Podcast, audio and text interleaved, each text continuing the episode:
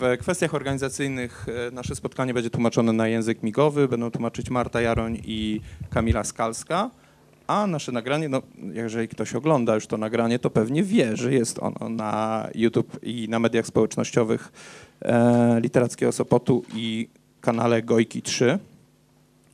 E, I może tytułem wstępu zebraliśmy się tutaj, żeby porozmawiać o nauce i o fantastyce naukowej. Stąd wybór gości nieprzypadkowy, oboje autorów tworzących powieści i opowiadania fantastyczno-naukowe. Bezpośrednią inspiracją były wasze nowe książki, nowe w sensie zeszłoroczne.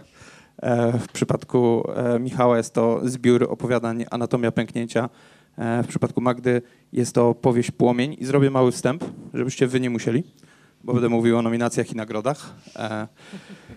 Zaczniemy od Magdy. Płomień nie jest twoją pierwszą powieścią, ale miałaś krótką przerwę i gdy wróciłaś, to okazało się, że z przytupem, ponieważ Płomień dostał nagrodę imienia Macieja Parowskiego od redakcji Nowej Fantastyki. Jest to nagroda przyznawana dla nowych nazwisk na rynku fantastycznym, najbardziej obiecujących. Redakcja wybiera te spośród książek autorów jeszcze szeroko nieznanych i autorek, które sprawiają, że widzimy wielkość w przyszłości. I to symbolizuje ta nagroda, dlatego nosi nazwisko Macieja Parowskiego, czyli wielkiego redaktora Nowej Fantastyki i Fantastyki odpowiedzialnego za odkrycia prawie wszystkich tworzących fantastykę w Polsce, zaczynając od Andrzeja Sapkowskiego, kończąc na Jacku Dukaju czy Kubie Nowaku. Płomień jest również nominowany do Nagrody Żuławia, do Nagrody Zajdla. Magda jest nominowana jako w kategorii Twórczyni Roku do Śląkwy. Więc jedna nagroda jest, reszta na razie w kategoriach nominacji. Płomień był również nominowany przez Nową Fantastykę w kategorii Książka Roku. Tu wygrał Michał Anatomią Pęknięcia. I, i, i lista nominacji i, i wyróżnień dla anatomii będzie krótsza, to dlatego, że to jest zbiór opowiadań, więc nie ma tylu kategorii niestety. Magda ma w tym względzie łatwiej, wszyscy nagradzają powieści, jakoś zbioru opowiadań nie łapią się, więc, ale dlatego w Nowej Fantastyce daliśmy bardzo szeroko i Książkę Roku może dostać każda książka związana z fantastyką. Tyle tytułem wstępu, takie credentials do, do rozmowy, dlaczego ja i Literacki Sopot zaprosiliśmy was. I może tak, bo nie mamy w tytule, więc ja powiem, jak, że tak powiem, sprzedałem to Literackiemu Sopotowi to spotkanie. E, dokładnie zdaniem, że będziemy rozmawiać o tym, jak tworzyć literaturę fantastyczną w czasach, kiedy fantastyka zdaje się być, fantastyka naukowa zdaje się być obok nas i wokół nas i coraz bardziej dogania albo przegania literaturę, bo nauka tak idzie e, do przodu. Więc to, to było tak, jak namówiłem i, i o tym będziemy rozmawiać. I pierwsze, co chciałem was e, zapytać, żebyście jeszcze trochę rozwinęli o sobie, bo to mi się potem przyda, mianowicie wasza relacja, czym się zajmujecie, zajmowaliście w kontekście e, nauki, bo Michał e, zajmuje się badaniami, na przykład rynkiem mediów, a Magda pracowała w piśmie podpolarno-naukowym, więc jeżeli moglibyście o tym parę słów, bo to się potem mi przyda, jakby to powiedzieć, jeżeli chodzi o pisarzy i pisarki fantastyczno-naukowe. Dzień dobry. Tak, ja pracowałam przez jedenaście lat w redakcji Fokusa, który przestał wychodzić w lutym tego roku i byłam tam redaktorką, dziennikarką popularno-naukową, więc ten mój kontakt z takimi bieżącymi odkryciami naukowymi był właściwie cały czas na bieżąco. Ja z kolei no, naukowcem też nie jestem, jestem jedynie skromnym magistrem ekonomii, podobnie jak Magda zresztą. Tak, ja też. Yy, tak, no jak całe życie zawodowe, całą karierę związałem z branżą analizy danych, an badań marketingowych, badań społecznych. Przez bardzo wiele lat pracując w branży spożywczej, od pięciu lat pracuję w branży e, technologicznej z kolei, czy bardziej technologiczno-mediowej, tak to można powiedzieć. E, no jakieś tam doświadczenie, akademickiego doświadczenia nie mam, ale udało mi się też opublikować kilka książek na temat tej mojej dziedziny zawodowej w wydawnictwie P W N, czy już takich quasi, powiedzmy, punktowanych, akademickich, z taką rzetelną bibliografią, recenzowanych przez osoby z tytułami naukowymi, więc trochę też takiej nauki troszeczkę, odrobinkę liznąłem. I, i teraz właśnie pytanie jest, e, tworzycie fantastykę naukową, wszyscy zakładamy i pewnie ma to e, pokrycie wprawdzie, musicie być przynajmniej na bieżąco jakoś, albo starać się być na bieżąco. Jak to wygląda, czy można być na bieżąco obecnie z nauką, albo chociażby jakimś szerszym jej wycinkiem i, i, i jak to gonić, jeżeli jest się twórcą fantastyki naukowej? To może ja zacznę.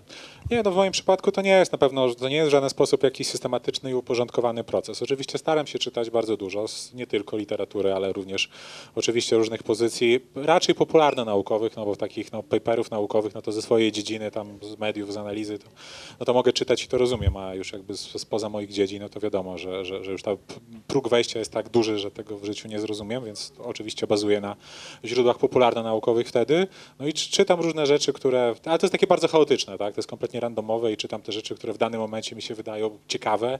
Oczywiście tych pól zainteresowań jest bardzo dużo, więc czasami no, potrafię przeskakiwać od, nie wiem, od ekonomii do neurobiologii, nie wiem, psychologii, po, po nie wiem, jakieś teorię marksizmu na przykład, tak? Którą teraz studiuję przy okazji jakiejś tam nowej rzeczy, którą piszę, więc to, to jest takie bardzo, bardzo, bardzo randomowe i bardzo jakby powodowane różnymi takimi impulsami, rzeczami, które w danym momencie wydają mi się ciekawe. No ja miałam o tyle dobrze, że ja zawodowo musiałam być na bieżąco z odkryciami naukowymi i właściwie nadal muszę, bo teraz piszę dla N G kropka P L też również o nauce. Co z jednej strony jest bardzo fajne, ale z drugiej strony też pokazuje, jak dużo zachodzi tłumaczenia pomiędzy formalnym artykułem naukowym opublikowanym w czasopiśmie naukowym recenzowanym, a tym, co potem z tego przechodzi dalej przez kolejne sita, czyli przez press release wysłany przez uczelnię, potem przez opis w serwisie popularnonaukowym i potem co trafia szerzej. W każdym razie tego jest bardzo dużo i to może powodować problemy, bo takich newsów naukowych dziennie schodzi naprawdę gigantyczne ilości. Są serwisy zagraniczne dedykowane wyłącznie tylko im i czasami bardzo trudno złapać w tym trendy, czyli złapać w tym, co jest tak naprawdę ważne i co tak naprawdę będzie miało znaczenie, co będzie przełomowe, a co jest krótką, małą, czasami zabawną opowieścią i zasługującą na ignopla, która się po prostu na nic nie przełoży. To może wróćmy do wspomnianych i, i anatomii pęknięcia, i, i płomienia i powiedzcie, co właśnie z nauki, ale też można szerzej oczywiście, leży u podstaw w twoim przypadku powieści, u, u Michała. E, opowiadaj może. Sporo ich było, możesz wybrać kilka, żebyś nie musiał każdego absolutnie. Więc od czego to się zaczęło od strony naukowej i jak podeszliście do tematu, żeby zgłębić, żeby się przygotować do pisania? To znaczy, ja dobrze pamiętam ten moment, kiedy mi się pierwszy pomysł na książkę pojawił. Płomień generalnie opowiada o, o przygotowaniach do, do wyprawy eksploatacyjnej kosmicznej, czyli polecenia na planetę podobną do Ziemi.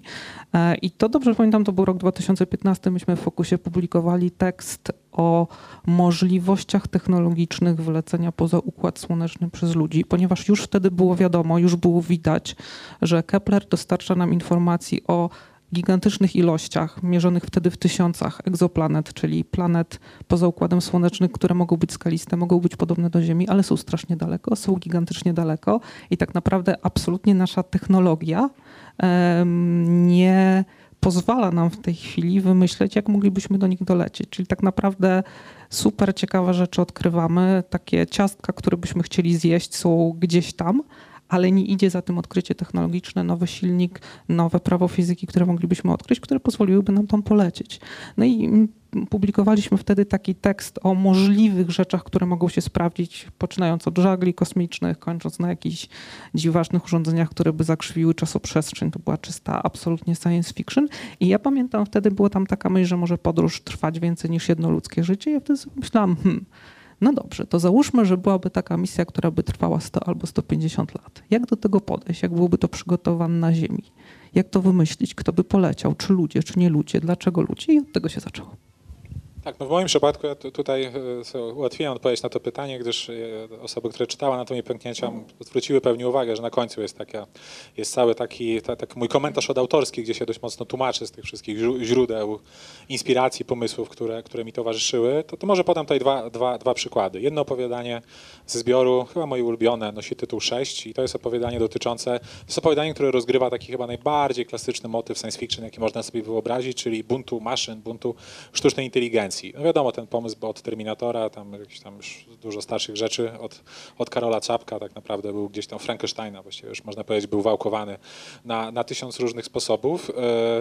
Dla mnie inspiracją, chyba takim głównym, główną inspiracją do napisania, napisania tej, tej, tej książki było, było zapoz- tego opowiadania, przepraszam, było zapoznanie się z pracami Nicka Bostroma, to jest taki filozof chyba na Harvardzie, który się właśnie zajmuje taką teorią konfliktu ze sztuczną inteligencją, więc taka jego najsłynniejsza książka to jest ta jaki to jest tytuł?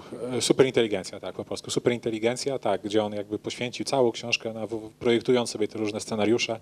Jakby taki konflikt mógł, mógł wyglądać. Było to dla mnie rzeczywiście bardzo fajne, bardzo inspirujące. I dalej, tro, trochę próbując jakby gdzieś tam się samemu zmierzyć z tym tematem, doszedłem do wniosku, że właściwie można trochę przełożyć ten język tego konfliktu ze sztuczną inteligencją na język konfliktu zimnowojennego, gdzie mamy tą ostateczną broń zagłady, czyli, czyli broń atomową, no i jak wte, wtedy, wtedy właśnie w latach tam pięćdziesiątych, sześćdziesiątych i tak dalej powstało mnóstwo teorii matematycznych, z tej teorii matematyki, tak zwanej teorii gier, które w pewien sposób modelowały to, jak ten konflikt mógłby, mógłby wyglądać, jakie tam są, jak, jak ten konflikt rozgrywać, co robić, żeby maksymalizować zwycięstwo. Tej koncepcji strategicznej, najsłynniejsza koncepcja wzajemnego gwarantowanego zniszczenia, ale oprócz tego tam całkiem dużo, mnóstwo różnych innych pomysłów też dodatkowo się pojawiło, matematycznych, pomagających modelować tą sytuację konfliktu. I jak najbardziej jakby bardzo wiele z tego, z tych pomysłów, tam strategia na przykład udawania szaleńca, tak? Czyli w tym momencie, kiedy to, którą, którą prezydent Nixon stosował, tak? Jakby on starał się udawać osobę nieobliczalną, tak? Żeby jeszcze bardziej wystraszyć tych swoich wrogów, gdyż no, normalnie nikt nie zaryzykuje końca świata, żeby osiągnąć jakiś cel polityczny, ale jeżeli twój wróg wie, myśli o tym, że ty jesteś nieobliczalny, to wtedy bardziej się boi, bo, bo nie wie, czy ty udajesz, nie wie, czy ty udajesz, nie wie, czy, czy, czy, czy naprawdę jesteś nieobliczalny, ale, ale zawsze lepiej bezpieczniej założyć, że ma się do czynienia z osobą nieobliczalną, jeżeli stawka, stawka jest rzeczywiście tak wysoka, więc wtedy go to powstrzyma od pewnych różnych zachowań. Zresztą teraz można przenieść na konflikt, prawda, w Ukrainie teraz i to, czy Putin rzeczywiście jest tym szaleńcem, czy nie jest tym szaleńcem, czy użyłby tej broni atomowej, gdyby Zachód jakoś się mocniej zaangażował w ten konflikt, czy by nie użył tej broni atomowej. To, to dokładnie to jest ta, ta, ta sytuacja konfliktu, wydaje się być bardzo uniwersalną sytuacją, którą też tutaj projektowałem w tym, w tym opowiadaniu sześć. Oboje też już piszecie od jakiegoś czasu i, i czytacie, znacie też klasykę fantastyki. Myślicie, że teraz, gdy tej wiedzy mamy o tyle więcej, pisze się fantastykę łatwiej, pisze się inaczej, patrząc po sobie, bo też macie dostęp do coraz, coraz większych zasobów wiedzy i wiedząc, jak pisali klasycy i, i, i wnosząc z własnej wiedzy, do czego oni mieli dostęp i jak projektowali swoje wizje przyszłości bliższej, dalszej. To może ja zaryzykuję, może będę kontrowersyjny, ale zaryzykuję takie twierdzenie, że no chyba, chyba może jednak pisze się łatwiej paradoksalnie, tak? Bo, bo, bo dlaczego? No, no wydaje mi się, tak jak czytamy sobie klasyków, a lubię też wracać do, do, do klasyków, nie ukrywam i, i lubię sobie czytać, może no, taki ten złoty wiek science fiction, czy tak, twórców takich jak nie wiem, Asimov, czy Clark, czy te wszystkie rzeczy, które były tworzone w latach sześćdziesiątych czy siedemdziesiątych nadal dają mi bardzo dużo frajdy takiej, takiej czytelniczej, więc jakby wydaje mi się, że to, to, to nie chodzi o tyle, żeby, żeby, żeby być bardzo spójnym z tym nauką, żeby śledzić te wszystkie odkrycia naukowe, żeby być strasznie hiperpoprawnie naukowym, żeby tam się nie bać jakiegoś tam błędu nie popełnić, to, to, to chyba zupełnie nie o to chodzi. Wtedy wiadomo, wyobraźnia była podsycana innymi rzeczami niż jest podsycana teraz. Ci twórcy no, pisali dużo o kosmosie, pisali dużo o wyprawach międzygwiezdnych, o eksploracji Układu Słonecznego, w, ko w konsekwencji też o spotkaniu, odkryciu jakiejś obcej cywilizacji, jakie to będzie miało konsekwencje na ludzkość. I to jest jakiś tam, powiedzmy, jeden obszar, który przez tą fantastykę był gdzieś tam tego, tego złotego wieku science fiction był bardzo mocno eksploatowany. Dzisiaj może jest o tyle ciekawiej, tak bym powiedział, gdyż postęp nauki, który dokonał się od tego czasu, jest gigantyczny i ten postęp dokonał się na bardzo wielu różnych polach. To już teraz astronautyka może już teraz znowu nas jara, tak? Pewnie jeszcze dziesięć lat temu nas nie jarała, ale teraz już w kontekście, prawda, lo, różnych fanaberii miliarderów i, prawda, lotów w, w kosmos i tak dalej, no to, to, to bliski, bliski kosmos, tak, tak, to, to stało się, stało się to, to, to znowu jakoś tam zapładniające, tak, wyobraźnię przynajmniej masową, więc, więc może jakiś tam renesans tej astronautyki znowu, znowu, znowu będzie, no ale abstrahując od tego, nie wiem, no mnie wszystkie, mnie, mnie straszliwie ciekawią te rzeczy, które dzieją się w szeroko rozumianych neuronaukach, tak, ten cały nasz postęp rozumienia tego funkcjonowania naszego mózgu, jakby gdzieś tam powiązania tej całej neurologii i psychologii, tak? Jakby tego, w jaki sposób konstrukcja fizjologiczna mózgu i, to, i te rzeczy, które się tam dzieją, wpływa na, na, na, na osobowość, na zachowania, na zachowania ludzkie. No, sztuczna inteligencja, wiadomo, coś, co praktycznie nie, nie, no, można dyskutować, że tam model neuronu to jest tam szósta sieć neuronowa, to są jeszcze lata pięćdziesiąte. No ale przez wiele lat się tak zwana zima sztucznej inteligencji, nic się, nic się nie działo. Dopiero ostatnia dekada właściwie to, to, jest, to jest ten moment, kiedy mamy wystarczająco szybkie maszyny, szybkie komputery, szybkie procesory, żeby już te wszystkie obliczenia na tych sztucznych sieciach neuronowych robić. Więc aż ten postęp do, dokonuje się niesamowity. Więc te wszystkie rzeczy wydają mi się, dla mnie jako dla twórcy science fiction, są niesamowicie fajne, fajne i ciekawe i też niesamowicie tak intelektualnie, bym powiedział, zapłaniające. Także pod tym względem wydaje mi się, że teraz chyba łatwiej stworzyć coś oryginalnego, paradoksalnie. Ja absolutnie zgadzam się z tym, że jest troszkę większa paleta wyboru tematów, drobnych rozwiązań, gadżetów, małych teorii, takiej wiedzy o funkcjonowaniu człowieka, którą można w różny sposób wykorzystać. Natomiast jest troszkę problem związany z tym, z, trochę też związany w ogóle z opowiadaniem o nauce. Nauka się strasznie wyspecjalizowała i trochę w fantastyce naukowej to może być ten kłopot, o którym Jacek Duka już mówił strasznie dawno temu, o tym, że tak naprawdę tworzenie jego zdaniem takiej poważnej fantastyki naukowej to będzie coś pisane dla doktorantów fizyki klasycznej. I to oni to zrozumieją. I faktycznie, jeśli byśmy chcieli iść takimi już mocnymi teoriami przyszłościowymi, zwłaszcza z nauk teoretycznych różnych, to może być po prostu to ciężko strawne. Więc moim zdaniem teraz jesteśmy w takim bardzo fajnym momencie, że można się, przymierzając do pisania fantastyki naukowej, zastanawiać, jaka ona mogłaby być, jaki ten gatunek ma nowe możliwości, co można by w nim ciekawego zrobić, takiego, żeby to jeszcze było fantastyką naukową, ale nie miało jakichś strasznych obciążeń mm, pojęciowych, strasznego progu wejścia wiedzy, żeby to było po prostu przyjazne, a nie zabiło od razu czytelnika kostiumem. Kostium w fantastyce naukowej był bardzo mocny i on wielu ludzi często odstręczał, zwłaszcza czytelników tak zwanej ogólnej literatury czy mainstreamu. Ja troszkę to mówię w cudzysłowie, bo, bo moim zdaniem to takie oddzielanie nie, nie ma sensu. Fantastyka naukowa jest literaturą absolutnie pełnoprawną, to po prostu literatura i podlega wszystkim zasadom, prawom ogólnej literatury. Może być dobra, zła, może być rozrywkowa, może być bardziej ambitna. No więc teraz, jeśli byśmy chcieli być bardzo ściśli z tym, co się dzieje w nauce, to mogłoby się okazać, że będzie nam ciężko coś takiego napisać, bo to będzie nie do przejścia. Polecam Państwu książkę, można sobie zerknąć. To jest książka Rogera Penrose'a. Roger Penrose jest fizykiem teoretycznym. On ostatnio wydał taką książkę, w Polsce wyszła. To się nazywa bodajże Magia, wiara i fantazja w nowoczesnych teoriach fizycznych.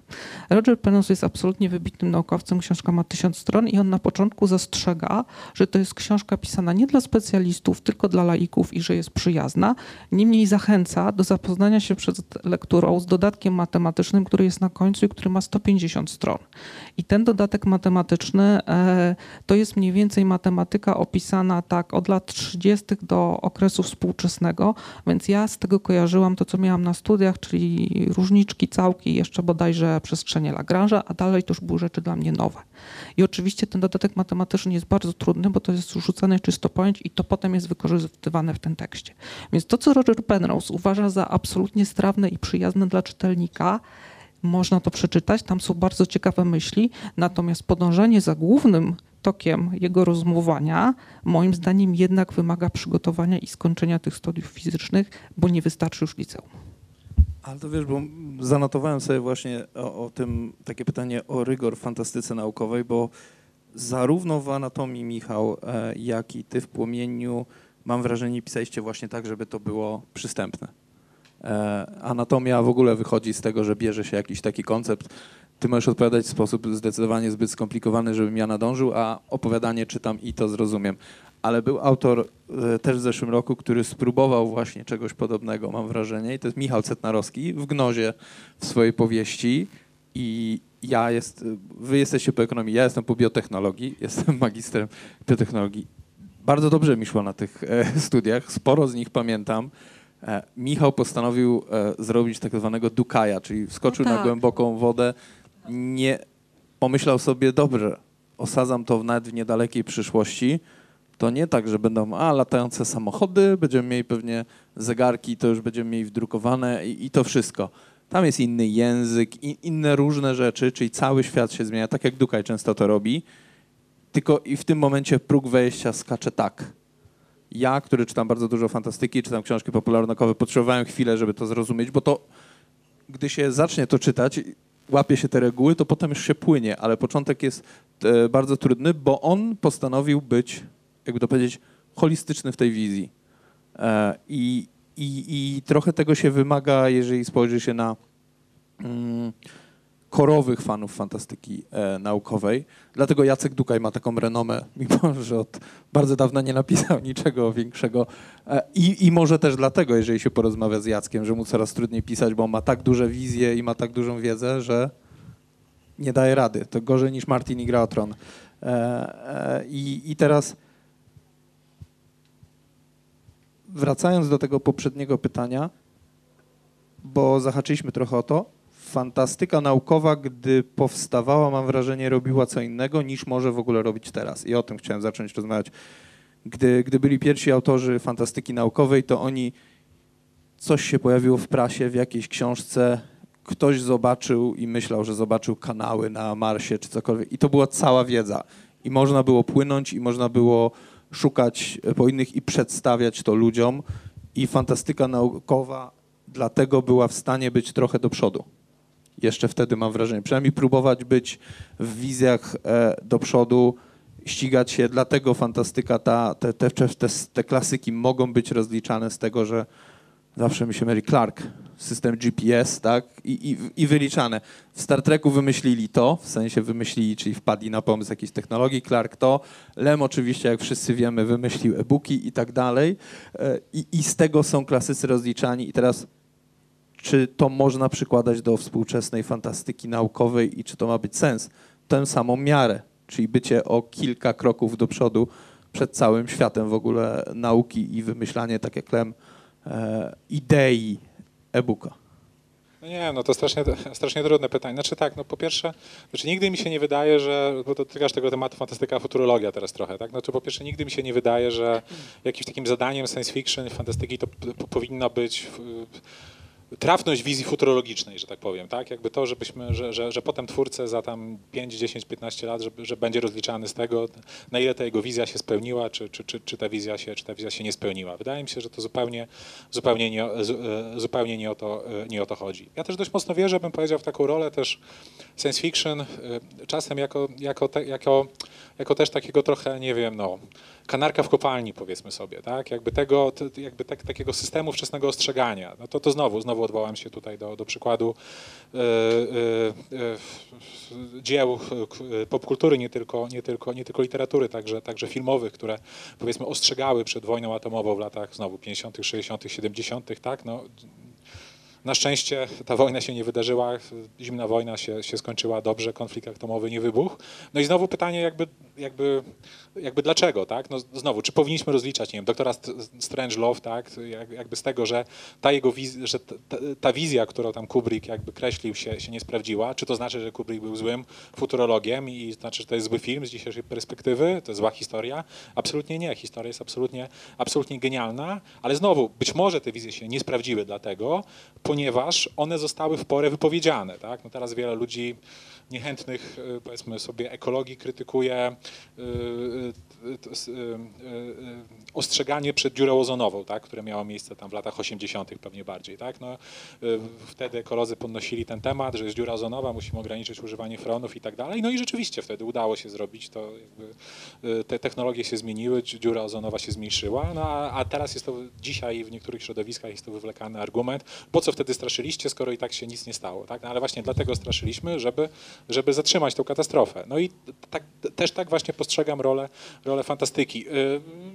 Jedną z ról, tak? Oczywiście nie jedyną, nie wyłączną i, i ten, ale to, to, to, jest ta jedna, to jest ta jedna rola, którą fantastyka może spełniać, tak? Jeżeli teraz będziemy pisali o różnych rzeczach, będziemy ostrzegali przed pewnymi zjawiskami, właśnie po to, żeby one się nie zrealizowały, tak? Jeżeli za dwadzieścia lat one się nie zrealizują, ktoś powie, a, ha, ha, pisałeś o tym i to się nie zrealizowało, jesteś kiepskim futurologiem. Zupełnie nie o to chodzi. Będę jak Rafał Kosik i powiem, zgadzam się z przedmówcą. Ty mi to nie rób Kosika. Tak, ja absolutnie w ogóle nie uważam, żeby w fantastyce naukowej było obowiązkowe wymyślanie jakiejś wizji przyszłości. Z kilku różnych powodów i jednym z nich jest to, że, że moim zdaniem w ogóle przyszłość jest towarem teraz reglamentowanym dość mocno, co pokazało wybuch wojny na Ukrainie, która wbrew całej masie różnych opowieści o wojnach przyszłości okazała się brutalną i najzwyczajniejszą wojną konwencjonalną, w której tak naprawdę zdarzyło się to wszystko, co już widzieliśmy i co myśleliśmy, że mamy przepracowane i co się nie zdarzy, ale nie, to wszystko wróciło, schematy działań artyleryjskich z jednej strony, z drugiej strony bestialstwo żołnierzy i tak dalej, i tak dalej. Więc trochę to pokazało, że ta przyszłość niekoniecznie tak pędzi do nas szybko, jakbyśmy chcieli. Teraz jesteśmy po pandemii, na początku prawdopodobnie kryzysu ekonomicznego, w tle rozwija się katastrofa klimatyczna. Może się okazać, że tempo pojawiania się takich nowinek przyszłościowych, do którego przyzwyczailiśmy się my w Polsce przez ostatnie trzydzieści lat, generalnie szerzej myśląc przez ostatnie sto lat, jesteśmy na końcu tej epoki i że teraz tak absolutnie to już nie przyspieszy. Mm.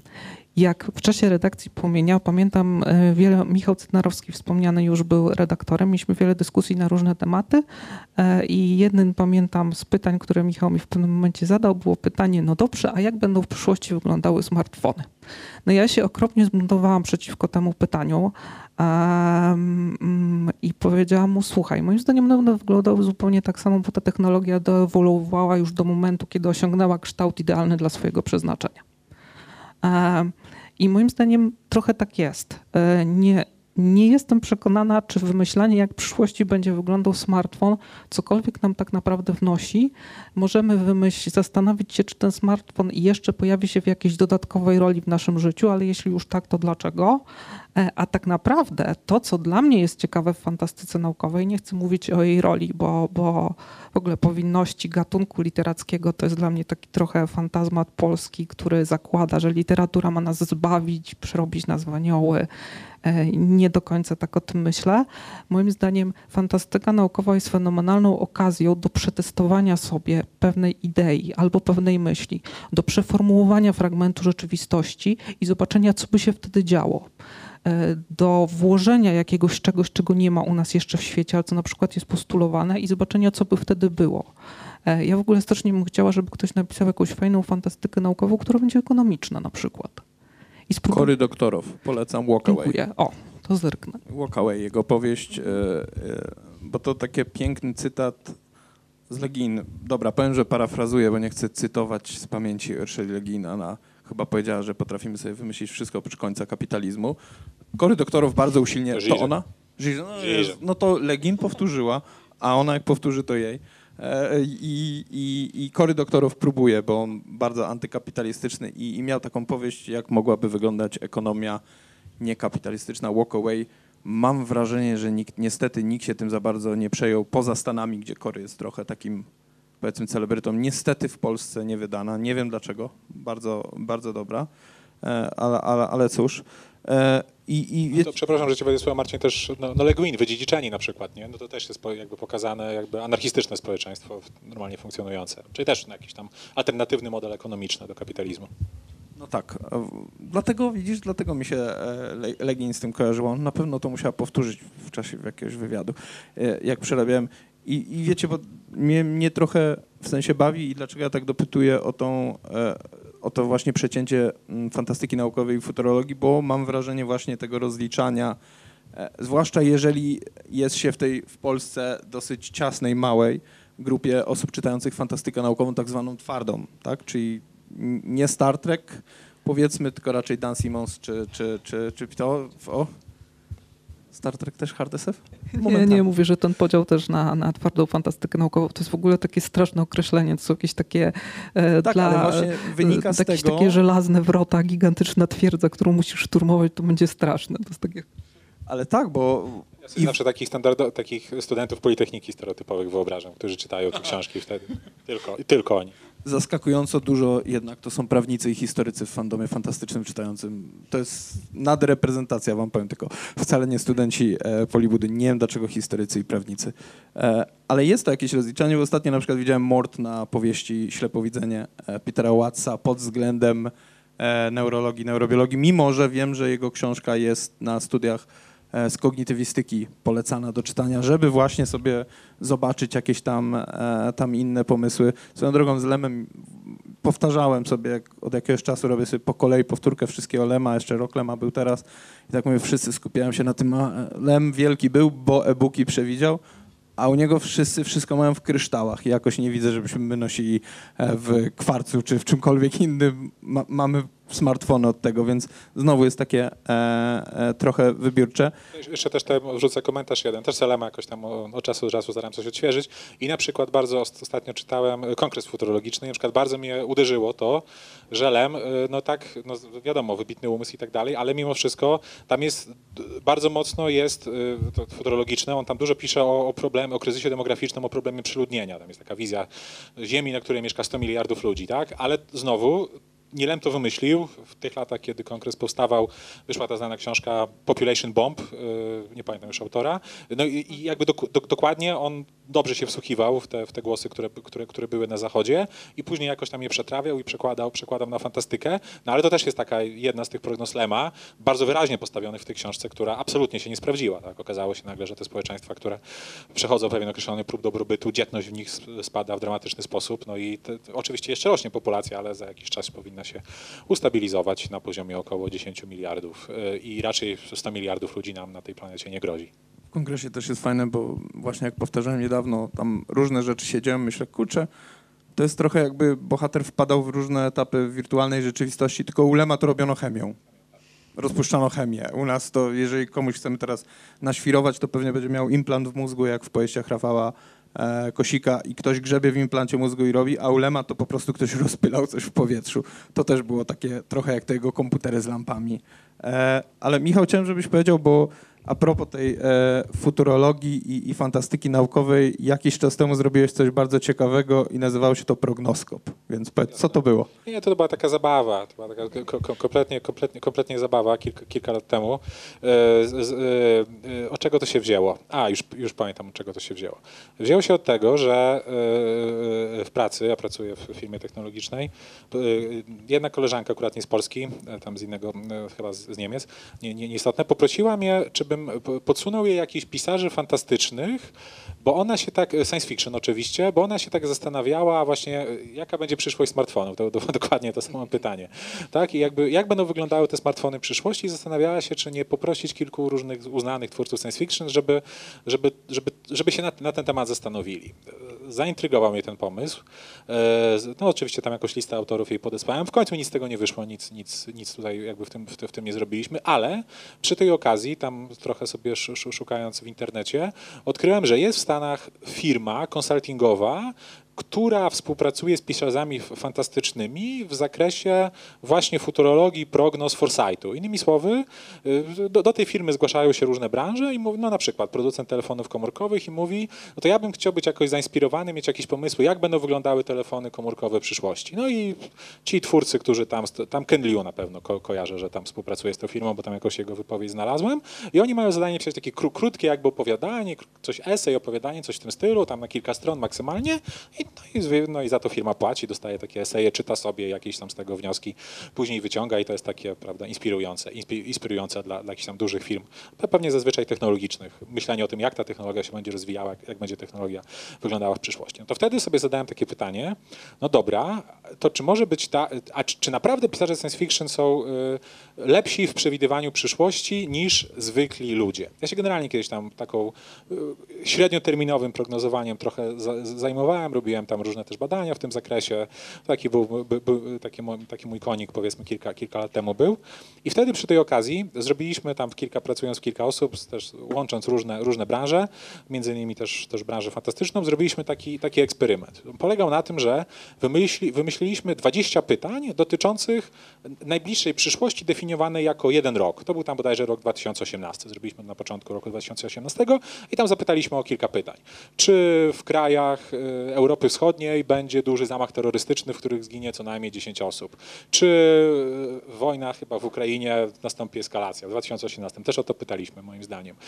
Czy, czy to jakieś kwestie, tam bardzo różne, i kwestie technologiczne, i kwestie ekonomiczne, kursy walut też tam się pojawiły, tak, tak, bo dwadzieścia jakieś też i kultura, kto dostanie Oscara i kto wygra mundial, no kilka takich pytań, pytań takich bardzo, bardzo, bardzo ogólnych i wysłaliśmy tę ankietę do tam dwudziestu czy trzydziestu wszystkich chyba możliwych pisarzy science fiction, którzy, no Magdy nie wysłaliśmy jeszcze, wtedy nie kojarzyliśmy jej jako, jako autorki science fiction, ale tak, wysłaliśmy do autorów, tam większość wypełniła tę ankietę, ale równolegle z tym zrobiliśmy dokładnie to samo badanie na takiej reprezentatywnej próbie Polaków. Normalnie jak się robi badania, tam sondaże, badania, badania społeczne, yy, yy, współpracowaliśmy z tą agencją badawczą zaprzyjaźnioną, także puściliśmy też takie badanie na próbie tysiącosobowej, rzetelnej, w pełni reprezentatywnej i I to samo jeszcze puściliśmy w, ta, w takim środowisku, w branży finansowej, bo tam mieliśmy kolegę, który był influencerem takim twitterowo-finansowym, no i on tam rozesłał też ankietę wśród analityków finansowych. I co się okazało? Jakie były wnioski? Okazało się, że pisarze są, odro, pisarze science fiction są odrobinkę lepsi w, prog, w tym takim krótkoterminowym prognozowaniu niż zwykli ludzie, ale naprawdę odrobinkę, odrobinkę, a jak sobie z tej populacji całej wycięliśmy osoby z wyższym wykształceniem, no to już ta różnica zanikała. Jakby. No, taki pisarz science fiction, wystarczy mieć wyższe studia, żeby równie trafnie prognozować. Ale nie z tego, co mówiłeś, wycięliście dlatego, że pisarze mieli wyższe wykształcenie, tak, że pisarze mieli wyższe zrównanie grup. Tak, to było z, dokładnie, zrównanie grup. Natomiast ci finansiści rzeczywiście okazali się być, powiedzmy, jeszcze o, o dwa stopnie lepsi niż twórcy science fiction. Także jak chcecie wiedzieć tam, ile będzie dolar stał na koniec roku, albo... Magisterka ekonomii, ten, magister to, ekonomii. To lepiej... No nie, nie, nie, nie, nie jestem finansistą zupełnie. Nietestowane nie. w rzeczywistości. Tak, tak, to zdecydowanie lepiej, lepiej jakiegoś jednak analityka finansowego, którzy też oczywiście gigantyczne, cała literatura jest wielka, jak oni gigantyczne błędy popełniają i tak dalej, ale lepiej, lepiej pewnie zapytać jego niż Rafała Kosika, że tak użyję tego przykładu jako takiego twórcę science fiction. Ale to ciekawe w sumie, co mówisz, bo to zatrudnianie, ty, że odkryłeś firmę w Stanach, swoją drogą Ken Liu mnie rozbawił, bo to też jest prawnik, jeden ze słynniejszych obecnie autorów fantastyki naukowej, ale również informatyk, z tego co pamiętam, ale wiem, że prawnik, bo to się nazywa Foresight i to, jest, to się staje dosyć modne, właśnie firmy lubią zatrudnić autorów i autorki fantastyki naukowej, żeby im poddawali takie pomysły. Wiem, że są w Polsce tacy autorzy, którzy dostają takie zlecenia. Kena wiedziałem, wiem, że też jest Ken Scholz, to jest kanadyjski pisarz, który pracuje właśnie w takiej firmie i to jest takie trochę głównie jego zajęcie. Ja go znam z opowiadań, które kupowałem od niego do Nowej Fantastyki, też wyszły chyba ze dwie powieści Kena w Polsce. Ostatnio z nim właśnie pisałem i on mówił, że jego głównym zajęciem jest firma i że firmy zwracają się po prostu, żeby im e, e, powymyślali, bo jest ten mit, francuska armia, jestem pewien, bo czytałem o tym, zatrudnili autorów S F, swoją drogą nie ma zbyt wielu chyba autorów S F we Francji, a przynajmniej wydaje mi się, że nie są, tylko, wiesz, tylko nie, są, nie są w Polsce popularni, mi się wydaje. Ale, wydaje ale mi się, wiesz, że, że próbowałem są... kupować opowiadania, nie ma aż tylu, bo pytałem ludzi, którzy oczywiście znają rynek e, francuski, ale armia tam zatrudniała, stwierdzili, mamy pieniądze i Francja jest też dużym eksporterem broni i chcemy budować broń, jaką? I zadali takie pytanie, wzięli sobie grupę, niestety nie wiem jakie wyniki, armia, schowali wyniki, jak, jak to armia, e, tym się nie różnią, ale wiem, że zatrudniali do tego autorów i autorki S F. Wiesz co, to znaczy, że to są wspaniałe perspektywy zawodowe przez dokładnie. Piszącymi S F. Tak, Zwyczaj tak, się tak o tym nie myśli. Po, postawcie strony takie sobie konsultingowe, tylko może nie wspominaj o tym swoim prognoskopie i tych analitykach finansowych. No nie, nie, to, to by było źle. Wysyłaj, ale wiem, bo chyba... Jak dobrze pamiętam, e, Jezu, wypadło mi, e, Neil, Neil Stevenson też się tym, pamiętam, zajmuje, czyli jeden ze sławniejszych obecnie e, twórców e, fantastyki e, naukowej. Ale znowu, to jest właśnie to, że pisarz, mor, pisarz pisarki e, fantastyki naukowej mają jakieś takie zdolności właśnie m, prze, przewidzenia tego. I, ale teraz kolejny temat. Pisanie fantastyki bliskiego zasięgu, bo i Płomień, i, i, i Anatomia to jest tak zwane S F bliskiego zasięgu. W wielkim skrócie S F dalekiego zasięgu to jest Star Trek i Gwiezdne Wojny, czyli wydarzyło się w dwudziestym piątym tysiącleciu i tak dalej. A, a jeżeli wydarzyło się za lat dziesięć, pięć, albo w rzeczywistości prawie takiej jak naszej, ale tam o kroczek dalej, to już jest tak zwane e, fantastyka bliskiego zasięgu. I, I tu się zastanawiam, jak do tego podchodzić i, i jak widzicie to, że wam się to bardzo szybko zdezaktualizować może. Czy, czy to w ogóle jest jakoś z tyłu głowy, czy próbujecie jakoś z tym walczyć, czy po prostu machnąć ręką, bo koronawirusa też nikt nie przewidział. Znaczy nie, przepraszam, naukowcy przewidzieli. Są badania, wszyscy mówili, że wyszło z laboratorium dlatego, że ktoś badał, a to najprostsza rzecz na świecie. Wulkany też przebadano, jak nas któryś zabije, to też będziemy o tym wiedzieć. E, i, i, i, ale w kulturze nikt tego nie przewidział, więc wszystko się zdezaktualizowało. Jak, jak wy to widzicie w fantastyce bliskiego zasięgu, która jest na to podatna, bo w Gwiezdnych Wojnach to... To znaczy tak, to faktycznie jest z tyłu głowy na różnych poziomach. Na poziomach jakiegoś takiego błędu ogólnego, ale...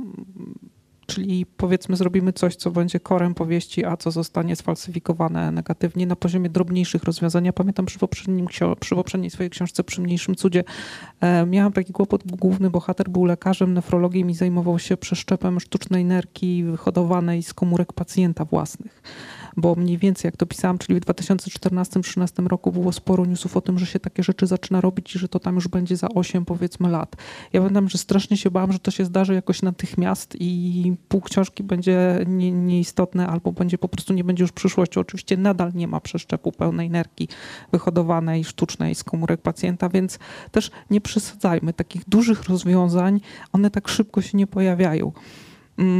Z kolei przy Płomieniu też miałam o tyle łatwo, że no, problem polecenia na jakąkolwiek planetę pozasłoneczną jest nadal taki sam jak kilka lat temu i prawdopodobnie za dziesięć lat nadal nie będziemy wiedzieli, jak to zrobić. Bardzo możliwe, że za sto lat też nie będziemy wiedzieli, jak to zrobić i wtedy to już będzie czysta męka, bo licznik planet, no już pewnie wtedy na pewno nie Keplera, tylko następnych teleskopów pozasłonecznych to będzie już w, w dziesiątkach, setkach tysięcy. Więc można sobie też wybrać bezpieczny temat, przy którym spokojnie można założyć, że nam to przetrwa. Inny problem to jest język, który może się bardzo szybko zestarzeć, zaskakująco szybko. Ja sobie ostatnio przeczytałam Czarne Oceany Dukaja i, i tam się pojawia absolutnie zupełnie normalnie słowo jeno. Tylko tylko. No i teraz to już absolutnie uderza natychmiast. Pomyślałam zaraz, czy mnie to tylko uderza. Otworzyłam sobie Lubimy Czytać i poszukałam najnowszych recenzji. W najnowszych recenzjach ktoś pisał, jejku, ale dlaczego nadal jest tam jeno? Czy nie można by tego wyciąć? Więc to jest większy problem tak naprawdę niż nauka. A to jest ciekawe, bo Jacek Dukaj to jest ten, który przetłumaczył i tu trzeba by pewnie jakoś rozwinąć to słowo e, Konrada na Serce Ciemności, aktualizując język, że tak powiedzmy, więc jego jeno go pewnie bardzo boli, aczkolwiek mi Jacek się zawsze kojarzy z wtem. On tak lubi zaczynać akapity, jak coś się dzieje wtem, wtem to jego. Ale właśnie, sam, sam Dukaj wziął Konrada i postanowił go, zresztą ciekawy eksperyment, nie będę mówił, czy udany, czy, udany, czy nieudany, bo to jest na, na, na inne spotkanie. E, dobrze, bo obserwuję czas, bylibyśmy po czasie, ale zaczęliśmy trochę później, więc jeszcze mamy kilka minut e, i, i chciałem właśnie zapytać was o tę kwestię tego, jak fantastyka naukowa, co teraz może robić, jak może dotrzeć do ludzi, bo e, ty wspomniałeś, że, nie, ty wspominałaś o tym, że w Polsce tak jest w ogóle, lubimy tak powinność S F i w ogóle. To powiem, bo dlatego teraz specjalnie wymienię tych nie z Polski, którzy mówią o powinności S F ostatnio dosyć długo. Harari, i tu znów nie będziemy poruszać tematu no właśnie, tego, co się nie wokół wiem, niego to, dzieje. No właśnie. Jest to bardzo popularna osoba mówiąca bardzo głośno o nauce, tyle, bo byśmy potrzebowali pewnie jeszcze dwóch godzin. I on też mówi, że, naj, że najważniejszym gatunkiem jest fantastyka naukowa e, obecnie, ale nie tylko on, chociażby Mark O'Connell, to jest autor e, książki o posthumanizmie świetnej, on też mówi właśnie o roli S F w tłumaczeniu, z przygo- może w przygotowywaniu nas na w ogóle ideę posthumanizmu i tego, że nasz smartfon może nie być w kieszeni, tylko pod skórą i, i tak dalej. Albo Kai-Fu Lee to jest autorytet, jeżeli chodzi o sztuczną inteligencję i dlatego Kai-Fu Lee razem ze, z pisarzem e, fantastycznym e, Stanleyem Chu napisał książkę A I dwa tysiące czterdzieści, gdzie on dostarczał wiedzę, a Stanley dostarczał fabułę, w której można by to e, wytłumaczyć. Więc tak spinając kiedyś i wciąż jest, jak mówiłem, z tego trochę rozliczane, autorzy mieli, autorki mieli wyprzedzać to, co się dzieje. Więc teraz tłumaczyć, oswajać, a ty już mówiłeś o zapobieganiu, że tak powiem. Jeszcze może rozwinę trochę tą myśl. No. Znaczy tak, no, no tak, bo my do tej pory bardzo mocno żeśmy się jednak tutaj fokusowali, mam wrażenie, na tym, na takim, trochę postawiliśmy tak może nieświadomie znak równości pomiędzy nauką a technologią, tak? Jakby mówiąc, mówiąc o nauce, bardzo, bardzo jednak szliśmy bar, bardzo mocno w, te, w technologię, tak? To, to mi się wydaje z kolei takim obszarem dla science fiction, który jest na pewno strasznie ciekawy i chyba jeszcze w dalszym stopniu nie jest jakoś super zagospodarowany, to jest jednak myślenie o różnych, trochę ta sieć już przewijała, ale różnych alternatywnych modelach funkcjonowania społeczeństw, że tak powiem, tak? I to jest, wydaje mi się, to jest taki super fajny, gorący temat, który science fiction jak najbardziej yy, może, nie, mów, nie, nie chcę powiedzieć powinno, bo znowu też zgadzam się z Magdą, że te, to mówienie o powinności literatury to, to pewnie nie za bardzo, ale jak najbardziej może, może, może eks, eksplorować to terytorium. Wydaje, znowu wydaje mi się, że to jest, nawet jak, jak słuchamy tych ostatnich wypowiedzi Olgi Tokarczuk, może nie ostatnich wypowiedzi, ale wcześniejszych wypowiedzi Olgi Tokarczuk, to, to ona też o tym mówi, tak? Ona mówi nam o tym, że nam brakuje tej, tej odwa- brakuje nam odwagi utopii w pewien sposób, tak? Brakuje nam tego pomysłu, jak to społeczeństwo, zdajemy sobie sprawę, że dochodzi do takiego punktu krytycznego, do, dociera cywilizacja, no oczywiście mamy katastrofę klimatyczną, która się gdzieś tam czai tuż za rogiem, więc wydaje się, że trochę takie To, to trochę życie w takim modelu, jak do tej pory żyliśmy, staje się coraz trudniejsze i doświadczamy tego na co dzień, tak? Choćby zobacz, patrząc, jaka jest temperatura na zewnątrz, doświadczając poszczególnych kryzysów, cen energii, inflacji, kryzysów finansowych. Jakby no, trochę ten model nie jest już do utrzymania, ale trochę nie wiemy, jaki ten model być, ten nowy model, jak, jak on powinien wyglądać, tak? I I kto ma ten model wymyślić właściwie, tak? No, przez wiele lat jednak y, trochę żyliśmy w takim świecie, w którym nie było tej, tej alternatywy. Słynne określenie there is no alternative, tak zwana TINA, ekonomicznych alternatyw w tym przypadku, więc, więc, tutaj, więc, więc tutaj wydaje mi się, że to jest strasznie ciekawe pole też do science fiction, do tego, żeby ten, te wizje, żeby mieć, to, mieć właśnie tę odwagę tej utopii, mieć, próbować sobie zastanawiać się, jak, te, jak to społeczeństwo w przyszłości zorganizować. Jednym takim ciekawym oczywiście podzbiorem tego jest ten taki gatunek, który ostatnio się jakoś na w miarę szybko rozwija, czyli tak zwany solar punk, czyli te, te, te wizje, prawda, przyszłości związane pokazujące, tak, pokazujące ludzkość, która żyje w harmonii z naturą, tak? Ludzkość, która żyje blisko natury i w której ta technologia nie jest przeciwna naturze, technologia nie jest wykorzystywana do tego, żeby tą naturę ek, ek, eksploatować, ale wręcz przeciwnie, technologia jest używana do tego, żeby czerpać po prostu z tej natury i żyć w, w harmonii z naturą. Mm, to znaczy tak, ja tutaj troszeczkę jestem... E... Ja jako czytelnik i jak, jako autor mam trochę dwa różne gusta. Ja jako czytelnik bardzo chętnie bym przeczytała coś takiego, o czym opowiada Michał i to jest bardzo fajne. Natomiast ja jako autor mm, bardziej interesuje mnie mm, i wydaje mi się, że tu fantastyka naukowa, znaczy fantastyka naukowa jest miejscem do pokazania człowieka, dosłownie jednostki, jednego człowieka w świecie, który w jakiś sposób stawia mu szczególny opór, taki jaki nie stawiał mu wcześniej. Człowieka w jakiejś zupełnie nowej sytuacji z nowymi ograniczeniami. I to można fajnie sobie badać w fantastyce naukowej i tu można szukać jakichś zupełnie nowych elementów. W Płomieniu miałam trochę bohaterkę, która znalazła się na etycznej ziemi niczyjej. Musiała zastanowić się nad pewnym problemem i tak naprawdę nie miała żadnych podpowiedzi, ponieważ była to zupełnie nowa sytuacja technologiczna. I nie było żadnego systemu etycznego, nie byłaby religii, która by się tym zajęła. Ona musiała sama wymyślić, co ona uważa za dobre, a co za złe w pewnej sytuacji. I to jest na przykład przykład tego. I tu wydaje mi się, że fantastyka naukowa jest ciekawa dla testowania takich możliwości. Co z nami będzie, co będzie z nami pojedynczo, w różnych sytuacjach. To Black Mirror generalnie, bo to jest taka trochę filozofia Kaufmana. A to mi się tak skojarzyło, bo teraz jest duża dyskusja w związku z popularnością sztucznej inteligencji naszej graficznej Midjourney, jak podejść do twórczości, do własności praw, do wykorzystywania sztuki, na której uczy się sztuczna inteligencja w kontekście tego, że sztuczna inteligencja tworzy nam obrazki i niektóre całkiem e, e, niezłe, więc tekst o perspektywie artysty, który znalazł się w, takim, e, te, w, te, w takiej sytuacji. Moim, mogę zaspoilować w, w opowiadaniu, którym ostatnio napisałem do antologii, która się na jesieni powinna ukazać, pojawia się motyw właśnie Marksa sztucznej inteligencji, że jakby sztuczna inteligencja na początku, kiedy zaistnieje, będzie pewnie rozproszona, tak jak jednostkowa, ale będzie tą świadomość klasową będzie musiała uzyskać jakby i tego, że właśnie ma te swoje prawo, o które powinna walczyć, więc sztuczna inteligencja czeka na swojego Marksa, tak, tak ustawiam tezę. To, to, to niezła zapowiedź.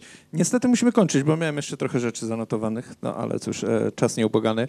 E, bardzo wam dziękuję, bardzo dziękuję e, państwu za wysłuchanie. Dziękujemy bardzo. Bardzo dziękujemy.